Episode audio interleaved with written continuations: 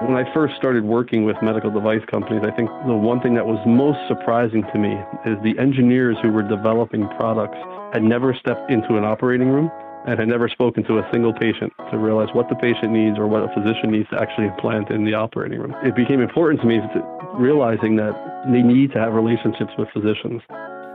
Hey, this is Justin Harvey, your host of the Anesthesia Success Podcast. My wife is an anesthesia resident, and I'm a financial planner, and I work with anesthesia and pain doctors as my clients. This podcast is designed to help the anesthesia community be informed about their careers, their finances, and more by taking important questions straight to the experts. Thanks for tuning in. Hey, it's Justin. This week I talked with Dr. Steven Falowski. We discuss how he decided to meaningfully integrate research into pain treatments into his career as a functional neurosurgeon. We spent some time discussing some of his favorite research areas, as well as the negative press surrounding physician collaboration with medical device companies. If you've ever considered consulting for pharma or device manufacturer, you don't want to miss this episode. Hello, everyone. Welcome to the Anesthesia Success Podcast. I'm your host, Justin Harvey. Our guest this week is a fellow resident of Eastern Pennsylvania, Dr. Steven Falowski. Steven currently serves as the Director of Functional Neurosurgery at the St. Luke's University Health Network in Bethlehem, PA. He has a prolific research background in pain treatments via spinal cord stim and neuromodulation techniques, and he sits on half a dozen committees with NANS, as well as being a member of the executive advisory boards for various treatments at both Abbott and Medtronic. Steven, thank you very much for joining us today. Thank you for having me. So, I'd love to hear a little bit more about your current role at St. Luke's, but before we dive into that, I noticed a couple of things on your CV that I'd like to point out. The first is that you are a very prolific researcher, and that's clearly been a career focus for you that I'm looking forward to unpacking here shortly. And the second, which is my favorite nugget that I found buried down at the bottom, is that you graduated from undergrad in three years with a double major while making Dean's List, working full time, and training as a bodybuilder. How on earth did you have time to do all that? You know, I, I think I ultimately I'm just a, a, very driven person who likes to to stay very busy. I gain a lot of happiness actually from from accomplishing uh, these things, and I ultimately a lot of times I don't actually view it as work. It's the things that actually keep me sane and keep me going. Yeah, especially with the physical activity, I'm sure can be helpful in keeping the brain disciplined when your body's in good shape. That has a positive trickle down effect, I'm sure. Absolutely. Um, so I'd love to hear a little bit about your current role at Bethlehem uh, as the director of functional neurosurgery. What does that mean exactly, and, and what what's your role there like? Yeah, absolutely. So uh, I'm the director of functional neurosurgery. Functional neurosurgery is a is a specialty within neurosurgery, uh, specifically geared around uh, implanting uh, electrical stimulation devices anywhere in the brain, the spinal cord, the peripheral nerves. Uh, as functional neurosurgeons, the the two uh, biggest diagnoses that we treat are one is chronic pain with spinal cord stimulators. Uh, the second, though, is actually movement disorders like Parkinson's disease uh, or tremor that we treat with deep brain stimulators. Uh, I was brought on uh, to St. Luke's to start the functional neurosurgery program there about eight years ago. Uh, they had never done a single one of these cases, but they were very much looking towards the future, and they wanted to bring this type of surgery uh, and therapies uh, to St. Luke. So I took on that role to start the program and eventually worked up now as a director of the program and uh, brought on a partner as well to do the, these therapies. Excellent. And I want to talk a little bit more about what the process of starting a program looks like in a few. But before we do that, take us through your sort of the arc of your career and love to hear about some of the key decision points along the way and what it was that inclined you to one decision or another. Yeah, sure, absolutely.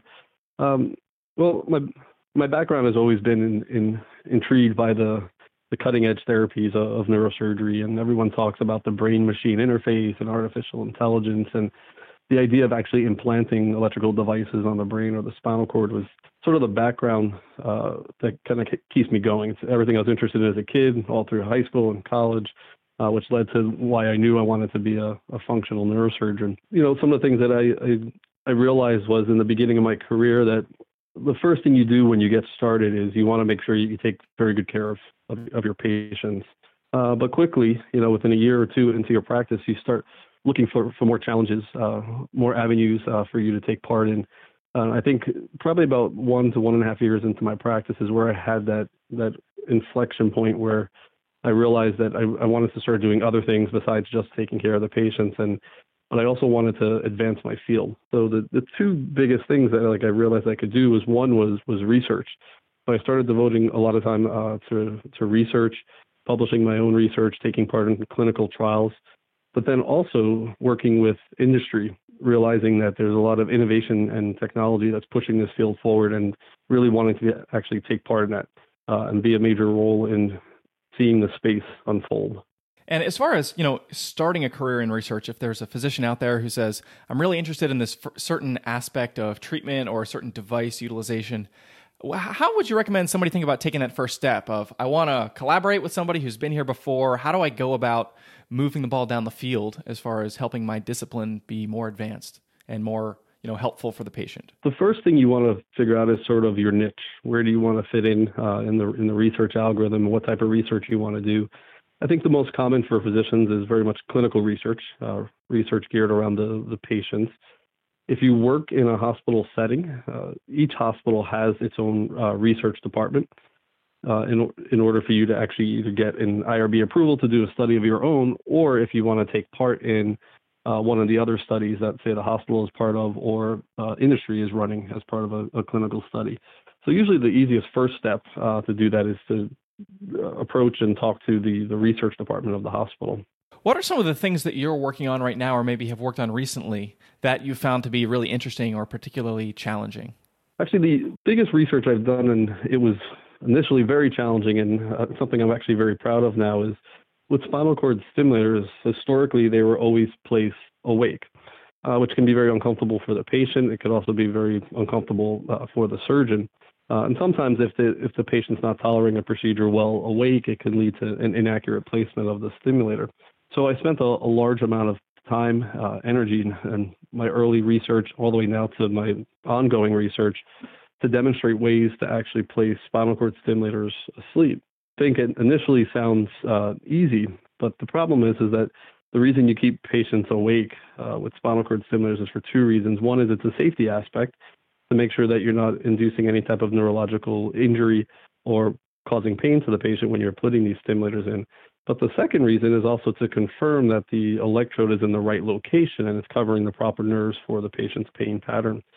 So we had to develop protocols and ways of doing that under general anesthesia. So I had to work very closely with the anesthesiologist uh, for a general anesthesia plan that didn't include any type of uh, muscle relaxants, so that way we could actually monitor the nerves coming out of the spinal cord. But then I also had to work closely with the neurophysiology technicians to develop protocols that not only for the safety aspect, but also for the aspect of confirming uh, that the lead was in the right location. Uh, I've spent many years now, actually about eight years, uh, doing this research. It's probably the research I'm most proud of because it's led to a complete shift uh, in my space, in my field. Meaning, uh, historically, they were always these stimulators were always placed awake, uh, but now they're they're estimating about 30 to 50 percent of them are going in under anesthesia with this form of neuromonitoring. So in the last eight years, this research has actually changed uh, the space. It's probably what I've been most proud of. Wow, that's awesome. As you were proceeding in this research, were there any seminal moments for you where you started to see the potential of this can be a really transformative type of procedure and it sort of encouraged you to keep on pushing in that direction? Uh, absolutely. I remember after publishing uh, the first paper, which was just a, a, retrospective review of my own cases, uh, demonstrating that at least it was safe uh, and accurate, that after publishing that uh, paper, I started receiving many emails and, and phone calls from physicians uh, around the country who were very interested in how I did it and what the protocol was. When I actually did the first publication, I just published that it was a method and that it worked and it was safe, but I actually didn't publish the method. Uh, so I ended up getting a lot of phone calls uh, asking me how to do it, which showed demonstrated to me that the, the space, you know, the physicians were actually looking for this type of a, a method and they wanted to do this. So I followed that up quickly with another, another pub. Oh, I was to say I followed that up quickly with another publication on the actual methods, on the protocols of how to do it. Yeah. Did you find that most of the interest was in your discipline, or was it an interdisciplinary? You had anesthesiologists and maybe other surgeons reaching out to you. Uh, actually, the the most interesting uh, part of that was it was the anesthesiologists, the pain trained anesthesiologists who were the most interested in it. I think part of that is because as surgeons, they were very used to general anesthesia. They were used to using neural monitoring uh, and having the technicians in the room. But for anesthesiologists and the pain anesthesiologists, that's not something they were used to. But the, I think that's actually the space that it's growing the most in and they're and seeing the most potential. Yeah, makes sense. And in that context, when you're doing research and there's this interdisciplinary uh, communication, can you describe a little bit like how does that work when you're working with somebody from another specialty? How do you kind of divide and conquer what kind of rapport do you have to have with a fellow researcher to be able to, to research effectively? Absolutely. I, I will tell you that actually it's that integration of specialties that makes research uh, that much that much better, uh, that much more impactful when you do actually publish.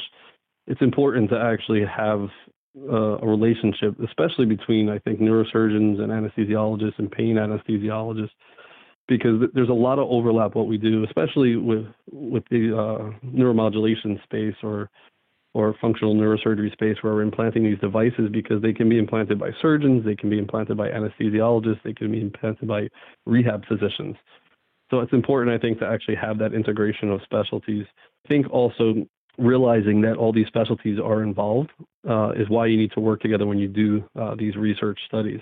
Because uh, ultimately, about 70% of stimulators in this country are usually put in by uh, pain trained physicians, whether anesthesia or rehab physicians. Only about 30% are put in by the surgeons. Um, but the one thing I realized as a surgeon is that, especially with a lot of the research that I was doing, I had to collaborate uh, with a lot of the pain physicians and anesthesiologists because one is I needed to get, you know, the anesthesia protocols, but then I also had to work with the pain physicians to see what their needs uh, were going to be in, in their settings, which are much different than the surgeons. So we've I've actually done a lot of work collaborating with pain physicians such as Dr. Deer and Dr. Pope uh, because one is they also love to do research and they're very driven. Um, they keep up with the studies uh, and they're always looking to push the field forward. So it makes it uh, very easy to collaborate. Yeah, excellent. Uh, yeah, we're hoping to have uh, perhaps one or both of those gentlemen on the show in the coming weeks here so there's the you know you have your colleagues obviously like for example doctors deer and pope who you're you're collaborating with in this research context there's also another party at times and that's the the device manufacturer or maker themselves describe how that dynamic a how it influences the work that you do and, and b how do you sort of get a foot in the door to those relationships to to start working with some of these device companies who maybe have an idea or a product that they need to vet I think it's in, it's important, especially in this uh, day and era where there's a lot of scrutiny that's come on uh, medical device companies as well as relationships between medical device companies and physicians. It's it's realizing that it's very expensive to get new devices and new innovation and technology uh, to market. And unfortunately, a, a, lot of that money can't be funded by the government or by the NIH. So it's very important for physicians to work with a, a lot of the medical device companies to to help them know what is important. What technology do the physicians need? What do patients actually need? When I first started working with medical device companies, I think the one thing that was most surprising to me is the engineers who were developing products had never stepped into an operating room and had never spoken to a single patient to realize what the patient needs or what a physician needs to actually implant in the operating room. It became important to me to realizing that they need to have relationships with physicians you know, physicians are, are right on the front line uh, dealing with the patients. We're the ones who the, the implant goes in our hand to actually implant it in the operating room. We're the ones who have to take care of the patients afterward. So there's nobody more in tune with what's needed in the space to keep it moving forward and what new technology we need than the physicians. So it's important for them to collaborate, I think, with the companies for that exact reason. Um, and if, if anyone's interested in doing that type of work, which I, I think is probably one of the most rewarding things uh, I do outside of just taking care of, of, of patients. It, usually what you want to do is you start off with your local uh, representative from that company.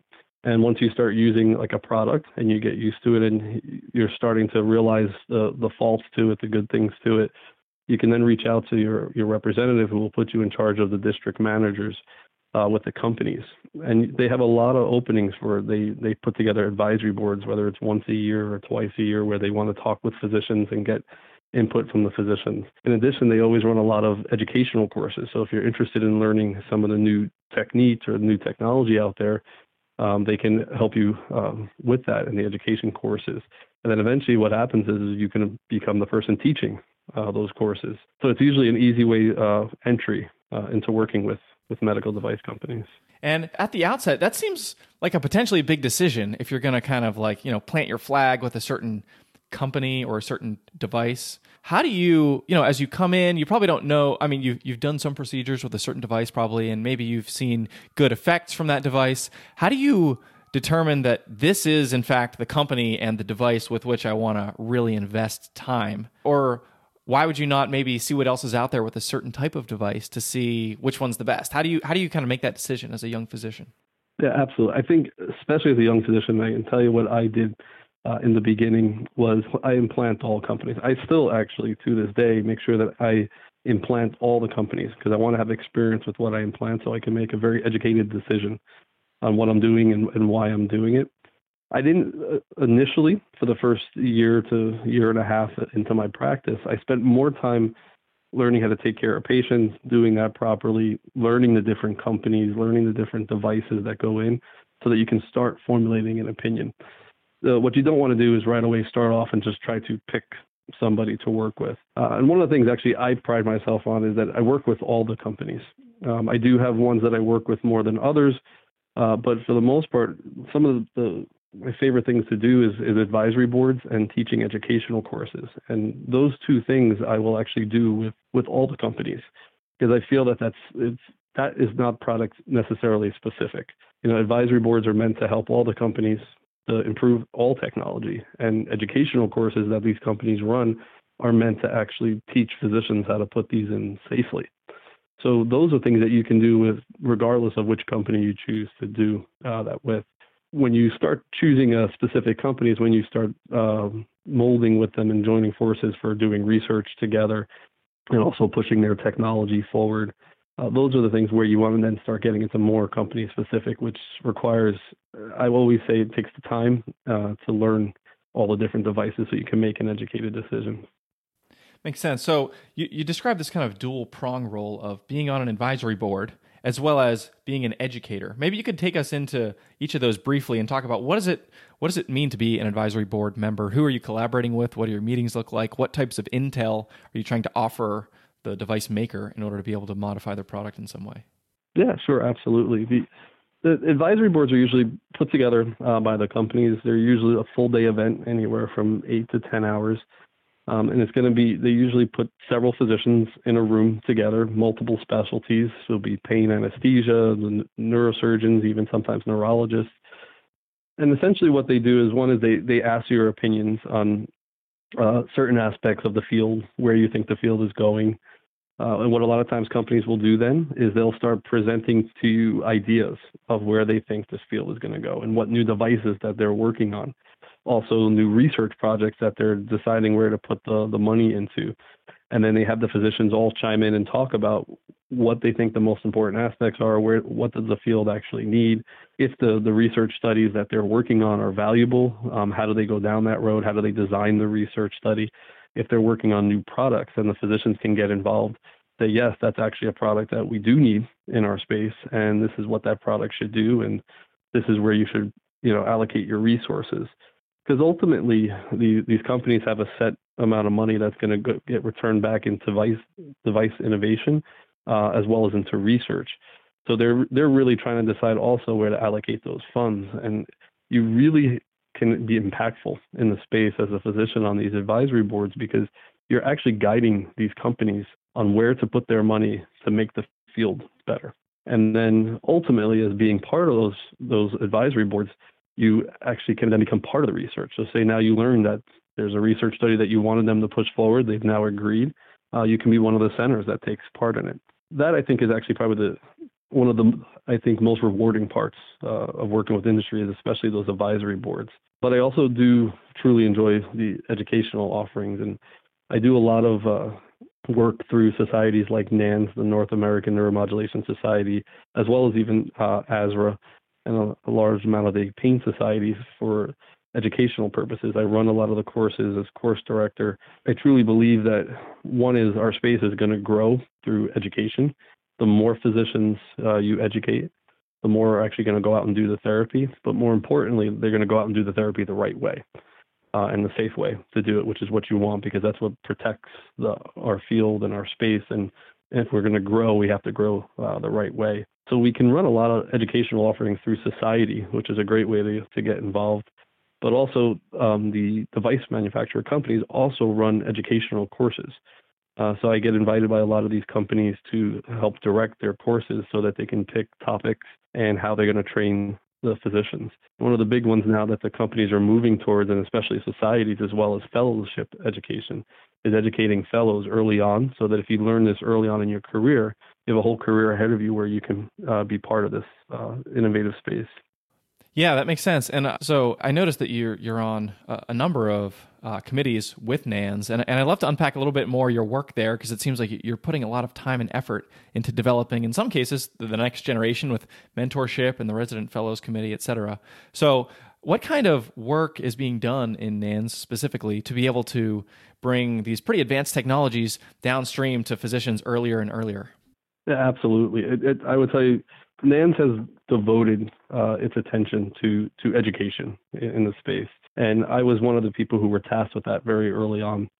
Uh, about eight years ago, we started uh, what was considered the cadaver course for fellows at, at NANS specifically uh, geared towards uh, either anesthesia trained or even uh, surgical trained uh, fellows who were going to be going into neuromodulation. When we first started this course at NANS, uh, the first year, I think we had about 12 people. To put this into perspective now, eight years later, we are the largest international course of its kind where we train over 250 physicians in one single day. It's one of the most sought after courses, and we actually have it fully funded.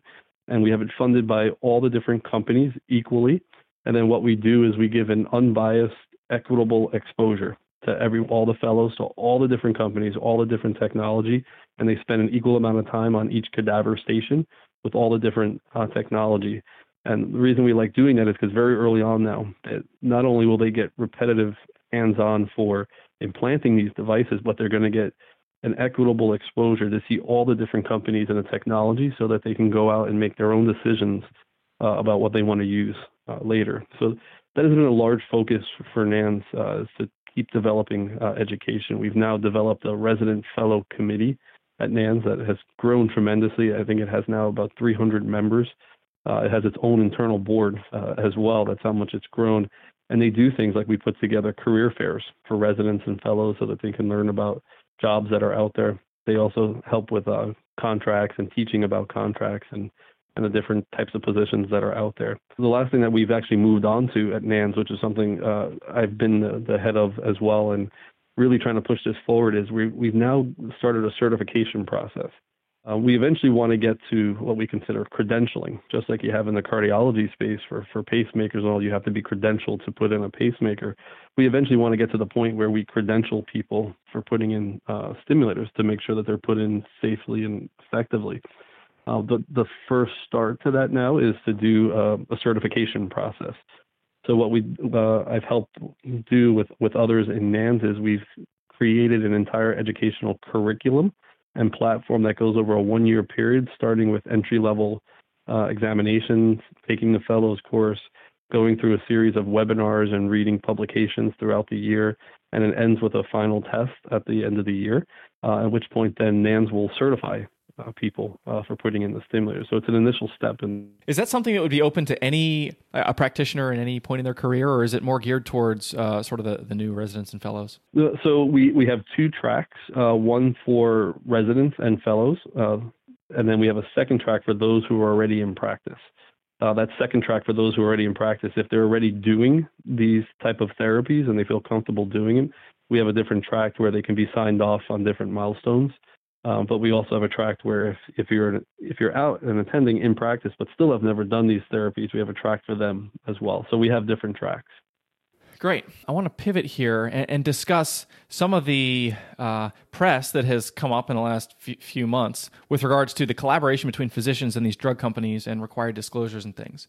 Um, shortly after you and I began speaking, there was that the AP article about pain and neuromodulation specifically, um, where it was highlighting some of the financial relationships that physicians had with drug companies.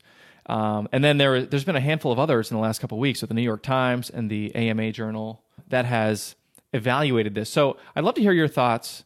Describe the way that compensation arrangements work in, in this context. If you're doing consulting for a company, if you're on an executive advisory board, uh, if you're running a study, how does that function for the physician and what checks and balances and measures are in place to be able to navigate the moral hazard of working for a company, being in a position to potentially advocate that hardware and uh, but maybe it's not best for the patient in some cases. I think this is a very hot topic now, and I think that unfortunately the, the news tends to sensationalize things and they don't always present everything in the, the brightest of lights. I think the, the important thing to realize is that when physicians work with medical device companies, especially with consulting arrangements, there's rules and policies that are in place by a company called AdvaMed. Uh, and what they do is they determine what's called fair market value, which essentially means that physicians have to be paid an hourly rate uh, within what's considered a fair market value, which basically means that you know as a physician you just cannot be paid an exorbitant amount of money compared to anybody else. All the physicians are kept within a certain range. So when consulting agreements are put into place, your hourly rate is determined on that fair market value.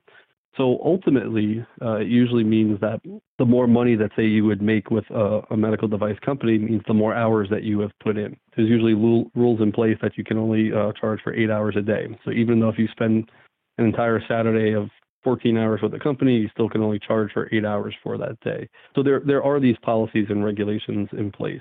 Now there, I always say there are bad seeds out there who are trying to push the envelope and uh, but when, when, you're working with the, the large companies, companies like Medtronic, companies like St. Jude or Abbott, uh, Boston Scientific, these larger companies, they are very much held by the AVA, AdvaMed uh, guidelines and strictly follow them. So it's important to realize that when you see these financial relationships that exist between the physicians and the companies, that they are heavily regulated and it's considered a fair market value, and you're just being paid for uh, your time for working with them and not and not necessarily anything more uh, outside of that. Is right now there there's public websites. There's the Sunshine Act website. There's also a ProPublica.com which allows you to just put physicians' names in, uh, and then it will come up uh, what they made uh, with with companies. I do think that disclosure is extremely important. Um, it is very hard when you're you're seeing you know multiple patients in a day though. Uh, in every office visit to to say to each single patient, well, it's important that you know that I work for this company and this company and this company. Usually, uh, and there is no rules or laws in place that say a physician has to necessarily disclose to every single patient. I do think it's important to try to disclose to the patients when you can and when you remember when you have time. I would hope that a lot of patients also want to educate themselves. So if they're going to see a new physician, they can look at any one of these public websites and they can bring that up to the physician as well. Um, but I think as patients, it's important for them to realize that this is not enticement. You know, the if a if a physician wants to help push the field forward and work on an advisory board, or a physician wants to train uh, other physicians through an education course that is being put together by the medical device company, that they're just being paid for, for their time under a fair market value. So all the physicians make about the same amount of money per hour. Uh, so I think it's important that patients and, and also the general public just realizes that this is not like an enticement to physicians. This is a this is paying a physician for their time to do this outside their normal uh, business hours that they would take care of their their patients at. I think that's something that that's a good point to actually drive home. And with regards to the fair market value level, does that vary based on experience and expertise and research, or is it is it kind of uniform? And, and can you give us a little bit of detail on what like how much is that number? Yeah, sure, absolutely. It's um there is a range. It's considered like a bell-shaped curve. It, it's not a, a, massive range, though. We're not talking a difference of hundreds of dollars uh, an hour. Basically, there's a range that's determined by uh, and these policies that are in place that if uh, the fair market value is considered within a, in a certain range.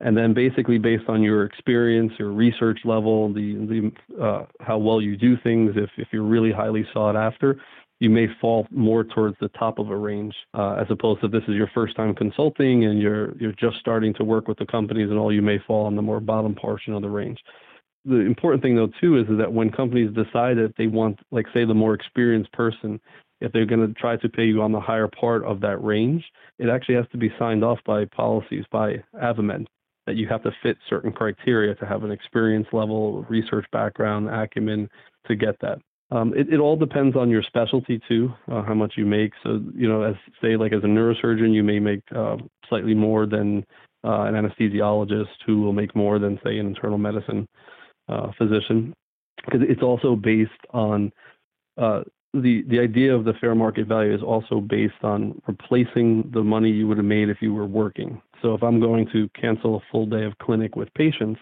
it's based on the fact of what your full day of work would have been at your normal career spot. Um, and it's meant to just replace that. So it can range anywhere from basically, I would imagine like $200 an hour up to about uh, 500 or $550 an hour, depending on specialty. Um, but within a specialty, that range is only going to vary from anywhere from like 50 to $75.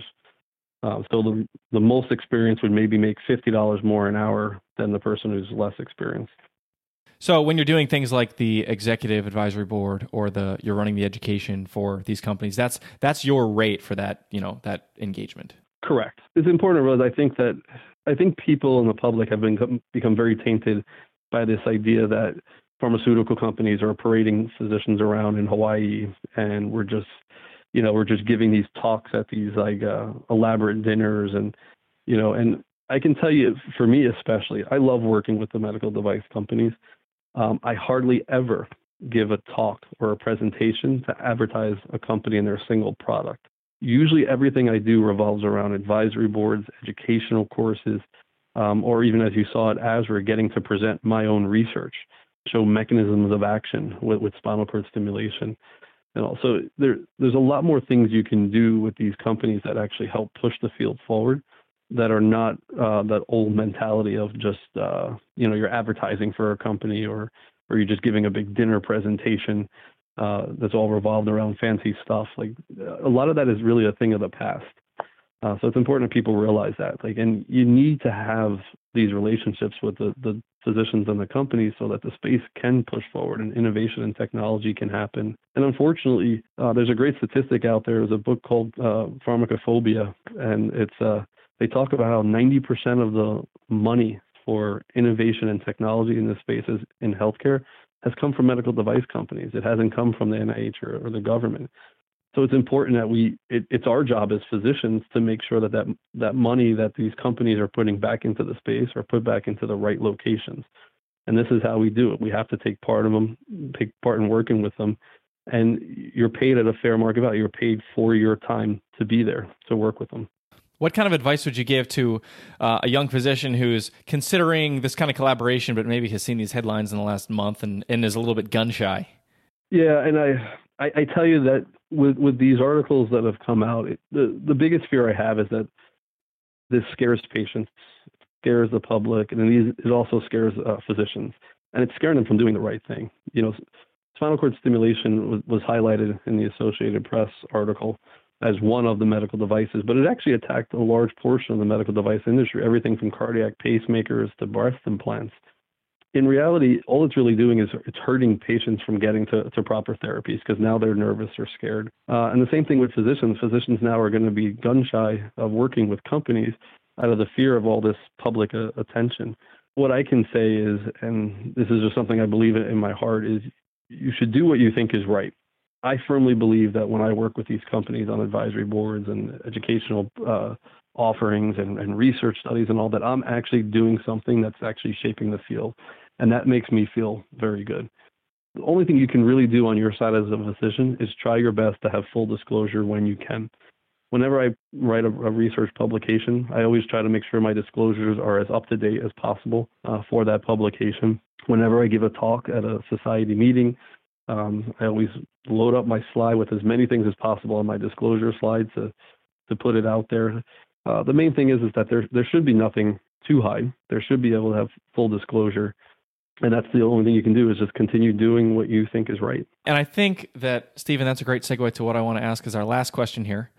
To wrap things up, um, and, and you alluded to this earlier, and I'm I'm curious to maybe you can give a specific instance of you know you've put in a lot of time looking at your cv and all of the research and, and collaboration with peers and drug companies device manufacturers etc you've given so much of yourself to your profession and advancing your field tell me a brief story reflecting on one of your proudest moments actually hope that maybe i have two uh, big inflect like proud moments that i had in my career uh, the first one was i i was able to work with uh, the company medtronic to do the first ever live video stream of a deep brain stimulator going in for Parkinson's. And we live streamed it out of my hospital all over the entire country to to other physicians, to fellows, to engineers who work for the company. and it was aired to multiple spots all over the, the United States. So that for the first ever time, you could actually see a live case in the operating room where people could actually talk back to me as well while I was operating and ask questions. And I think that was such a, a big step in, in our space for actually not just that medical device company collaboration with the physicians, but you know, giving access to even engineers to see what it's like in real life in an operating room when a patient, when a physician, a surgeon is taking care of a, a patient, to see the where their devices fall short, to see where they actually work well, to see what the patient's actually going through. But it also gave the opportunity to educate other physicians so they can see live in the operating room who someone you know is considered experienced and with the surgery to see how they do it. To do that, and it was a, it took one year in the making to actually make that occur, and uh, it was something I was very proud of to actually have that. The other one I'll, I'll tell you is there's always a patient I have uh, that's dug out with for me with spinal cord stim, and there's one patient that always sticks out to me, but she's she's actually a statement for what really happens in our space. And she was an older lady who had a severe scoliosis and many years prior went through a very massive spinal fusion. And the spinal fusion actually did help her uh, and helped her for many years, but then she eventually uh, developed excruciating back pain. She was in her mid 50s at the time. She had to stop working. She became nearly nearly bedridden. She had gone through multiple uh, physicians, multiple surgeons, multiple pain physicians for years who all told her there was nothing else that could be done for her. Finally, somehow, some way, she made it onto my doorstep in my practice. And I said to her, It's going to be unorthodox, but I can find a way to, to drill through your fusion and get a spinal cord stimulator in for you and she trusted me and we did it and it was still actually believe it or not a same day procedure where she went home the same day i will tell you at 55 years old when she was bedridden for probably over five to seven years she is now out of bed. She's working. She went back to work and she sends me a christmas card every year for thanking me for actually giving it a shot for her. When when she went through numerous physicians over years who told her there was nothing left uh, that can be done her card when I get it every year just sticks out to me because it's something that happens in our space all the time where if physicians aren't trained, say like in spinal cord stimulation or neuromodulation, they just don't even offer it to their patients. And the big thing is, I think, in anything in healthcare and in medicine, if if you know something's out there, even if you don't know how to do it, find a way to offer it to that patient to to send them to somebody who does. Um, that that's where collaboration really comes in and this patient, she she always sits with me. She she just she nails that uh, to a T. Yeah, excellent. Cool. Well, Dr. Steven Falowski, it's been a pleasure chatting with you today. Thank you very much for joining us on the Anesthesia Success Podcast. All right. Thanks a lot. Appreciate it. Hey, Justin here. This may shock you to learn, but I am actually not a full time podcaster. I also run a financial planning company called Quantify Planning, where I work closely with anesthesia and pain docs to build and implement customized financial plans. If you're interested in working with a financial planner who knows many of the ins and outs of your profession, shoot me an email or head on over to quantifyplanning.com for more information. If you're a resident or fellow, I can also offer you a free student loan analysis if you're interested, but there might be a waiting list, so check out the link over there to see. If you're interested in learning more about the topics we discussed today, head over to anesthesiasuccess.com to join our community of residents and attendings and others to ask a question or get more free resources. If and only if you like this episode, please leave us a review and subscribe. Thank you very much for listening to the Anesthesia Success Podcast.